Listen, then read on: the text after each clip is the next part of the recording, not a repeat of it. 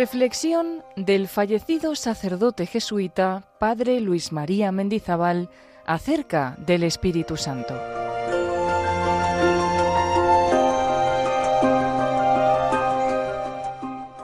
Donación progresiva transformante del Espíritu. Comentando la oración sacerdotal de Jesús, en la que antes de la pasión pedía Padre Santo, santifícalos en la verdad, indicábamos que esta expresión santifícalos es preferible. El santifícalos indica una acción continuada, en oposición a consagrar, que se refiere a un momento en el que una cosa se hace sagrada. Una vez hecha sagrada, ya ha terminado la acción. Santificar indica una continuidad. Por lo tanto, esa santificación hecha en el Espíritu Santo es algo que tiende a crecer, a profundizarse. Tiende, pues, a realizarse cada vez más plenamente hasta la consumación en la unidad.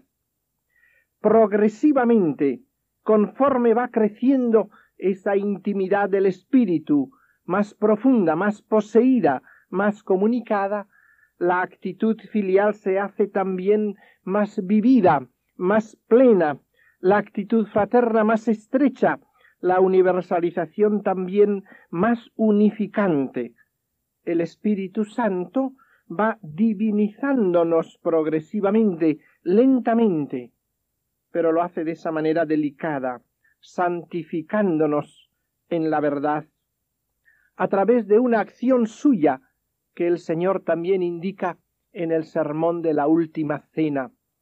Junto a la expresión estará en vosotros, añade Jesús frecuentemente esta otra expresión, estará con vosotros. Ha anunciado Jesús que Él nos dará un paráclito, mejor dicho, otro paráclito, indicando que él mismo ha sido el primer paráclito, el primer abogado, el primer consolador, y habla del Espíritu Santo como otro paráclito, lo cual indica que ejercitará sobre los discípulos unas acciones parecidas a las que Jesús había realizado estando junto a ellos, iluminar, dar testimonio, fortalecerlos, se trata pues de una verdadera acción del Espíritu. El Espíritu estará en vosotros y el Espíritu estará con vosotros. No se oponen esas dos realidades. Al decir estará en vosotros se refiere a la presencia del don. Al decir estará con vosotros se refiere a la asistencia, al trabajo de iluminación, al trabajo de purificación, al trabajo de fortificación, es una unión de ayuda, una unión con una misión que ejercita recibida de Cristo y del Padre, iluminando y guiando a los hombres, pero desde dentro, desde ese estar en, y así enseñando, introduciendo hacia la verdad plena, es como va disponiendo el corazón del hombre para una penetración más profunda de su misma presencia de su misma realidad que abraza al alma en la unidad. El manifestarnos el Espíritu Santo a Cristo no es una manifestación fría. Se manifiesta en él Cristo y el Padre que se nos da. En el Espíritu Santo se nos dan Cristo y el Padre. Y por lo tanto es una comunicación progresiva a través de la iluminación sobre el misterio de Cristo, como San Pablo lo pide en la carta a los Efesios, cuando de rodillas ante el Padre de nuestro Señor Jesucristo, pide que les conceda a los fieles ser confortados con la potencia del Espíritu Santo en el hombre interior. El Espíritu Santo tiene que fortalecerlos, para que tengan así capacidad de penetrar en el misterio de Cristo. Siempre es una penetración de entrega, no una penetración simplemente local. No se penetra en el espíritu, sino en una identificación con él, en una penetración en su propia vida, viviendo de la misma vida del espíritu. Y así tendrán capacidad para entrar en el misterio del amor de Dios, para que habitando Cristo en ellos mediante la fe, radicados y fundados en la caridad, comprendan la grandeza de la caridad de Cristo que supera todo conocimiento humano. La acción iluminadora del Espíritu nos acerca al misterio, nos hace penetrar en su profundidad, y no tendríamos capacidad para ello sin la presencia y asistencia del Espíritu Santo. Toda palabra de Dios es manifestación personal de su amor, transforma el corazón del hombre para ser entendida, y se la entiende desde la transformación realizada. Nadie es capaz de entender esa profundidad de amor. Nadie es capaz de entender esa palabra de amor si antes, de alguna manera, no ha sido invadido por el mismo amor. Es lo que hace el Espíritu Santo en nosotros, es el abrazo de amor del Padre y del Hijo. Guillermo de San Teodorico, aquel amigo de San Bernardo, que tiene obras maravillosas de vida espiritual, dice en el comentario al cántico, este abrazo habla del abrazo del alma con Dios.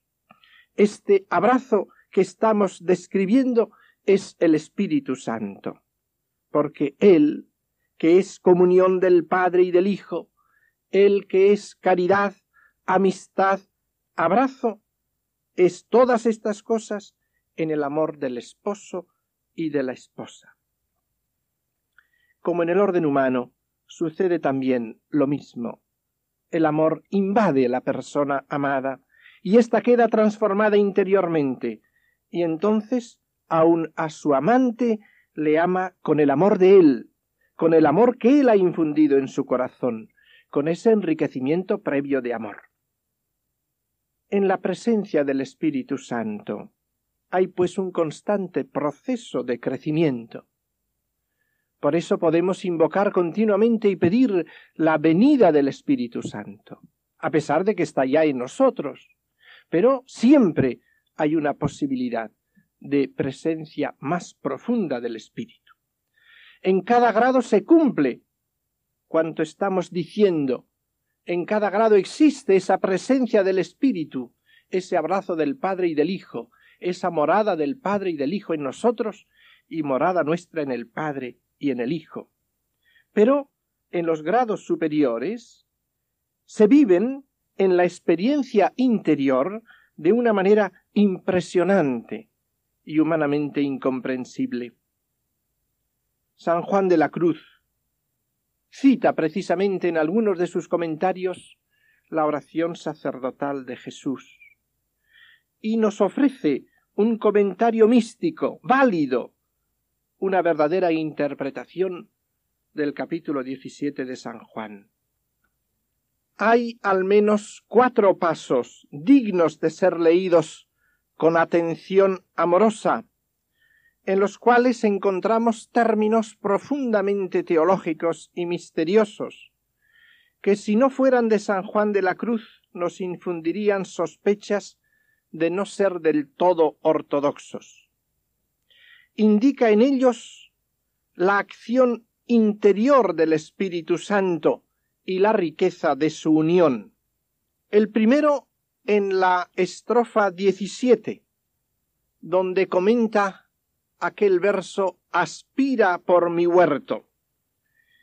Y dice que lo que pide al Espíritu Santo es que aspire por su alma y explica la gran diferencia que hay entre aspirar Dios en el alma y aspirar por el alma. Porque aspirar en el alma es infundir en ella gracia, dones y virtudes. Aspirar por el alma es hacer Dios toque y moción en las virtudes y perfecciones que ya son dadas, renovándolas y moviéndolas, de suerte que den de sí admirable fragancia y suavidad al alma. Espíritu Santo, aspira por mi huerto. Bien así como cuando menean las especias aromáticas que al tiempo que se hace aquella moción derraman la abundancia de olor, el cual antes ni era tal ni se sentía en tanto grado, porque las virtudes que el alma tiene en sí adquiridas o infusas, no siempre las está sintiendo y gozando actualmente, porque, como después diremos, en esta vida están en el alma como flores en cogollo cerradas, o como especies aromáticas cubiertas, cuyo olor no se siente hasta ser abiertas y movidas, como habemos dicho. Los otros pasos a que vamos a aludir se encuentran en las estrofas treinta y seis a treinta y nueve. Como es sabido, el mismo San Juan de la Cruz dice que estas estrofas se refieren, en primer lugar, al estado beatífico, y que en la tierra se acerca el alma a ellas sin llegar nunca a esa realidad suprema escatológica de la glorificación del hombre en la visión beatífica. Pero aun así, en esa que llama San Juan de la Cruz transformación temporal, se realizan unas vivencias maravillosas que es bueno que tengamos presente. En el verso treinta y seis del cántico comenta así San Juan de la Cruz. Gocémonos, amado, y vámonos a ver en tu hermosura. Y explica que esta es la adopción de los hijos de Dios, que de veras dirán a Dios lo que su mismo Hijo dijo por San Juan al Eterno Padre, Todas mis cosas son tuyas y tus cosas son mías. Él por esencia, por ser hijo natural, nosotros por participación, por ser hijos adoptivos. Y así lo dijo, no sólo por sí, que es la cabeza, sino por todo su cuerpo místico que es la Iglesia, la cual participará de la misma hermosura del esposo en el día de su triunfo, que será cuando vea a Dios cara a cara, que por eso pide aquí el alma que se vayan a ver ella y el esposo en su hermosura. Tenemos aquí ya una primera indicación, comentario suave de la petición de Jesús en la oración sacerdotal, que sean uno en nosotros, como tú, Padre, en mí y yo en ti. El segundo paso nos lo ofrece la estrofa treinta y ocho, y aquí encontramos ya algo realmente impresionante. Habla, en primer lugar, como ya indicábamos, de la visión de la gloria, pero añade que en la tierra el alma se va acercando progresivamente. Y dice que entonces, así como conocerá el alma como es conocida de Dios, así le amará también como es amada de Dios. Porque así como entonces su entendimiento será entendimiento de Dios, su voluntad será voluntad de Dios, y así su amor será amor de Dios, del Espíritu Santo el amor de Dios, amará con el Espíritu Santo. Notemos bien esto, que el Espíritu está en nosotros. Es el punto clave que quizás no acabamos de asimilar del todo. Que estar el Espíritu en nosotros no es como un sitio. Aquí lo tengo. Yo actúo y Él está ahí, sino el estar ahí se entiende vitalmente. Está en mí como principio vital en mí, compenetrado conmigo. No es que yo pierda mi personalidad, pero se une conmigo de una manera misteriosa divina, como coprincipio de alguna manera. Por eso somos uno, para que sean uno en nosotros, como tú, Padre, en mí y yo en ti.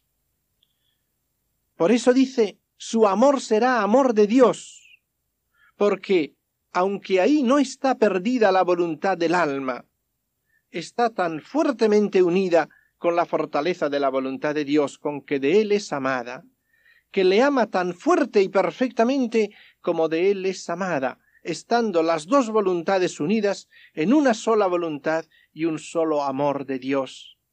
Y así ama el alma a Dios, con voluntad y fuerza del mismo Dios, unida con la misma fuerza de amor con que es amada de Dios, la cual fuerza es en el Espíritu Santo, en el cual está el alma allí transformada, que siendo él dado al alma para la fuerza de este amor, supone y suple en ella, por la tal transformación de gloria, lo que falta en ella.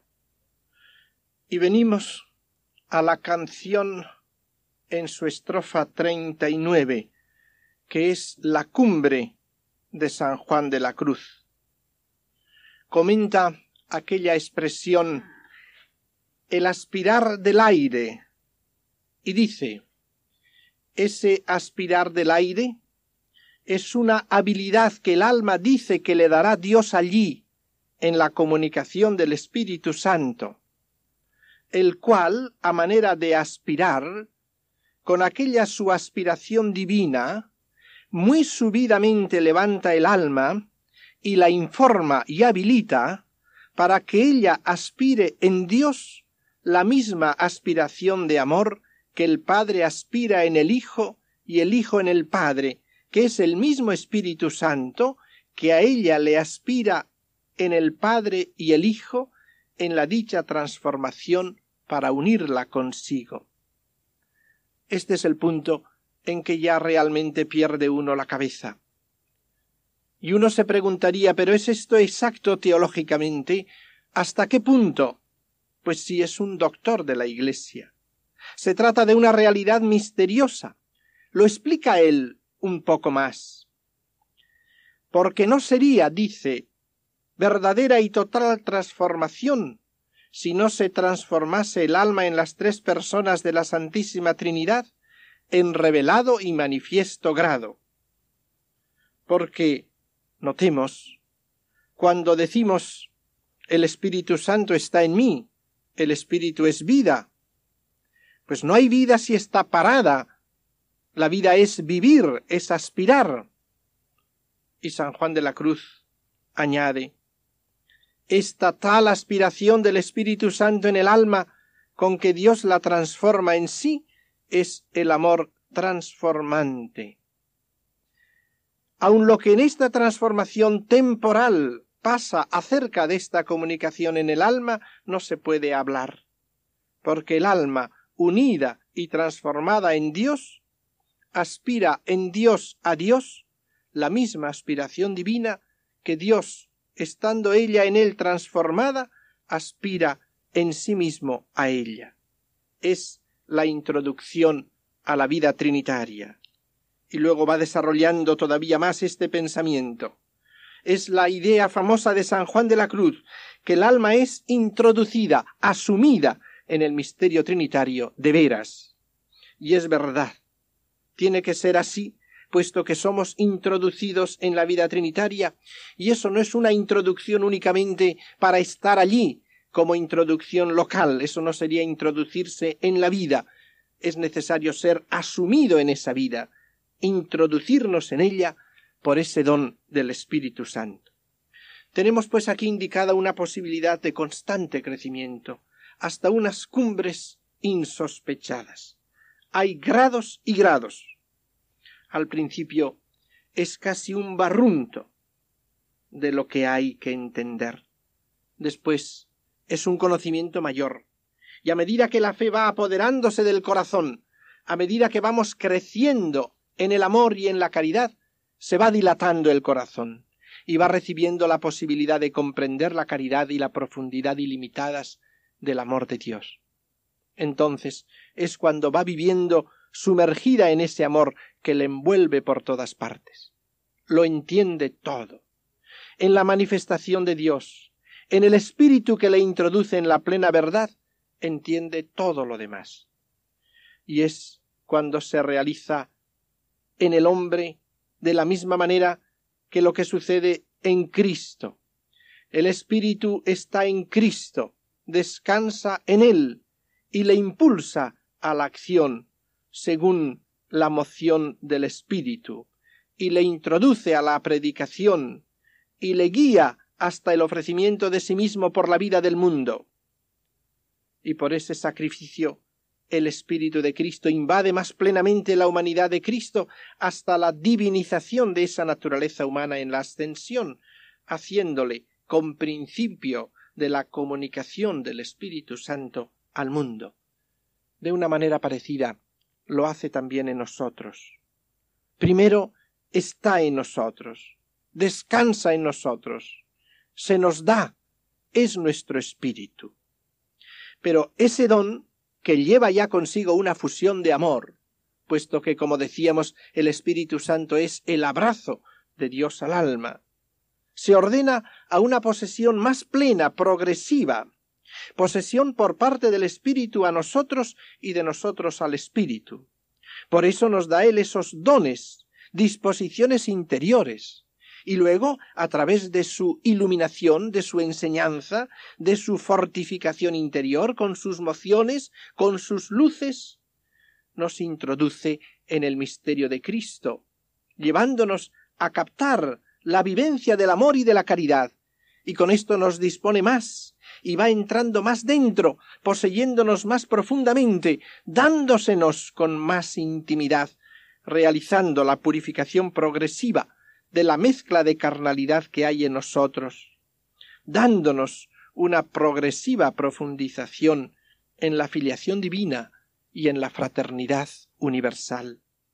Y por ese progresivo don del Espíritu vamos llegando a la divinización total, en los grados que Él vaya comunicándonos y a los que Él vaya invitándonos a participar desde este mundo. La manera, pues, como el Espíritu nos introduce en la filiación es haciéndonos vivir en el amor, el conocimiento amoroso. Es imposible, en el lenguaje de San Juan, separar la caridad de la fe. La caridad en San Juan es el amor fundado en la fe, y si no, no se entiende. Y así, en la medida que uno poco a poco va viviendo ese amor, en esa medida el espíritu se va radicando más en él y va obteniendo una experiencia de la caridad infinita de Dios, de la vida infinita de la Trinidad. Y esto vale para todo lo que es la vida, pero muy especialmente en lo que se refiere a la caridad, al amor fraterno. Dios, pues, por su espíritu, por su cercanía íntima a nosotros, nos va transformando. Desde el principio nos hace sentir que somos uno en Él, en el Padre. Como el Padre y Cristo son uno, nos infunde confianza. El Espíritu Santo da descanso. Y con esa confianza va infundiéndonos los sentimientos íntimos propios del corazón de Cristo que constituyen la verdadera vivencia cristiana. Ser cristiano está en eso. No es simplemente en ser hombre honesto, honrado, sino en tener participación de los sentimientos de Dios, de la vida de Dios, de lo que Cristo nos manifiesta de lo íntimo del Padre. Una de las cosas que inmediatamente produce en nosotros desde ese interior es una especie de silencio porque el Espíritu Santo viene a ser una palabra silenciosa, unitiva, serena, interior, ese abrazo íntimo, que es siempre silencioso. Por eso suele decirse que el Espíritu Santo es silencioso. Es el silencio de la adoración profunda, adoradores que el Padre busca, que le adoren en espíritu y en verdad cuando el hombre ha sido tocado íntimamente por el amor del Señor, adora, entra con todo amor en la adoración verdadera y profunda. Adora con adoración silenciosa, pero con un silencio que es cumbre del diálogo. Hay silencios y silencios. La palabra nunca es el elemento final. En la misma vida humana mientras dos personas hablan, no han llegado a la cumbre del amor. la palabra prepara, pero el amor pleno de donación se vive en silencio. El silencio es la cumbre. Se caracteriza por la presencia en ese silencio de la otra persona. Cuando se dice una palabra de amor, se la dice como camino para que luego cese en el misterio de la entrega personal. Esa entrega de amor es la que se hace en silencio, silencio pleno, adoración.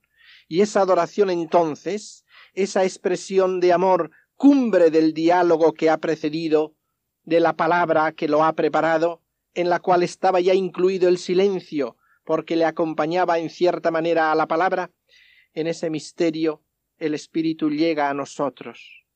Diríamos que el Espíritu viene a ser como el silencio de la palabra.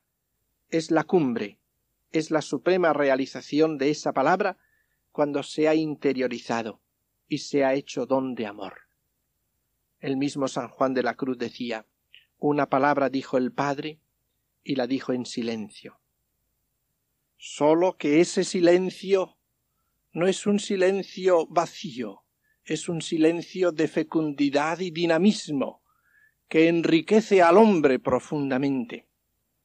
Se da, de hecho, en esa transformación silenciosa una investidura de afectos que hacen obrar al hombre con naturalmente de una manera contraria a la carne y sangre.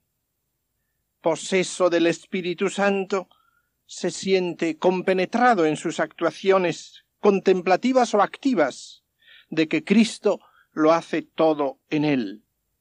Se siente arrebatado, fuera de sí, transportado y como poseído por el Espíritu, en el que gusta y sabe experimentalmente que Cristo mismo le ordena al Padre, y se siente coordinado con los demás, subordinado y orientado como miembro de Cristo en Cristo al Padre.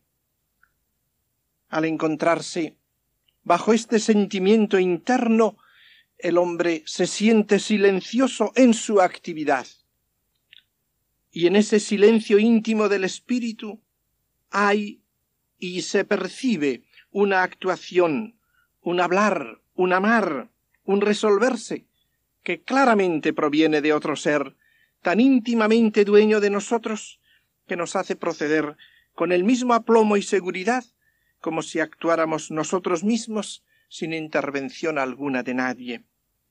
De este modo, siente el hombre surgir en su interior, pero no de su interior, un actuar y un clamar que llega hasta el Padre, el Espíritu que está en nosotros clama al Padre en el silencio impresionante de la paz interior.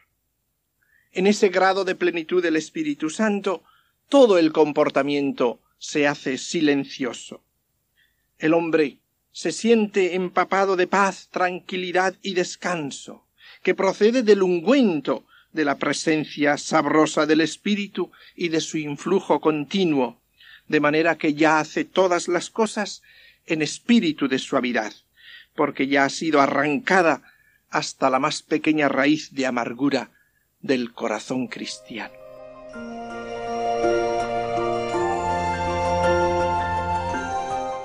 Así finaliza en Radio María una de las reflexiones del fallecido sacerdote jesuita, padre Luis María Mendizábal, acerca del Espíritu Santo.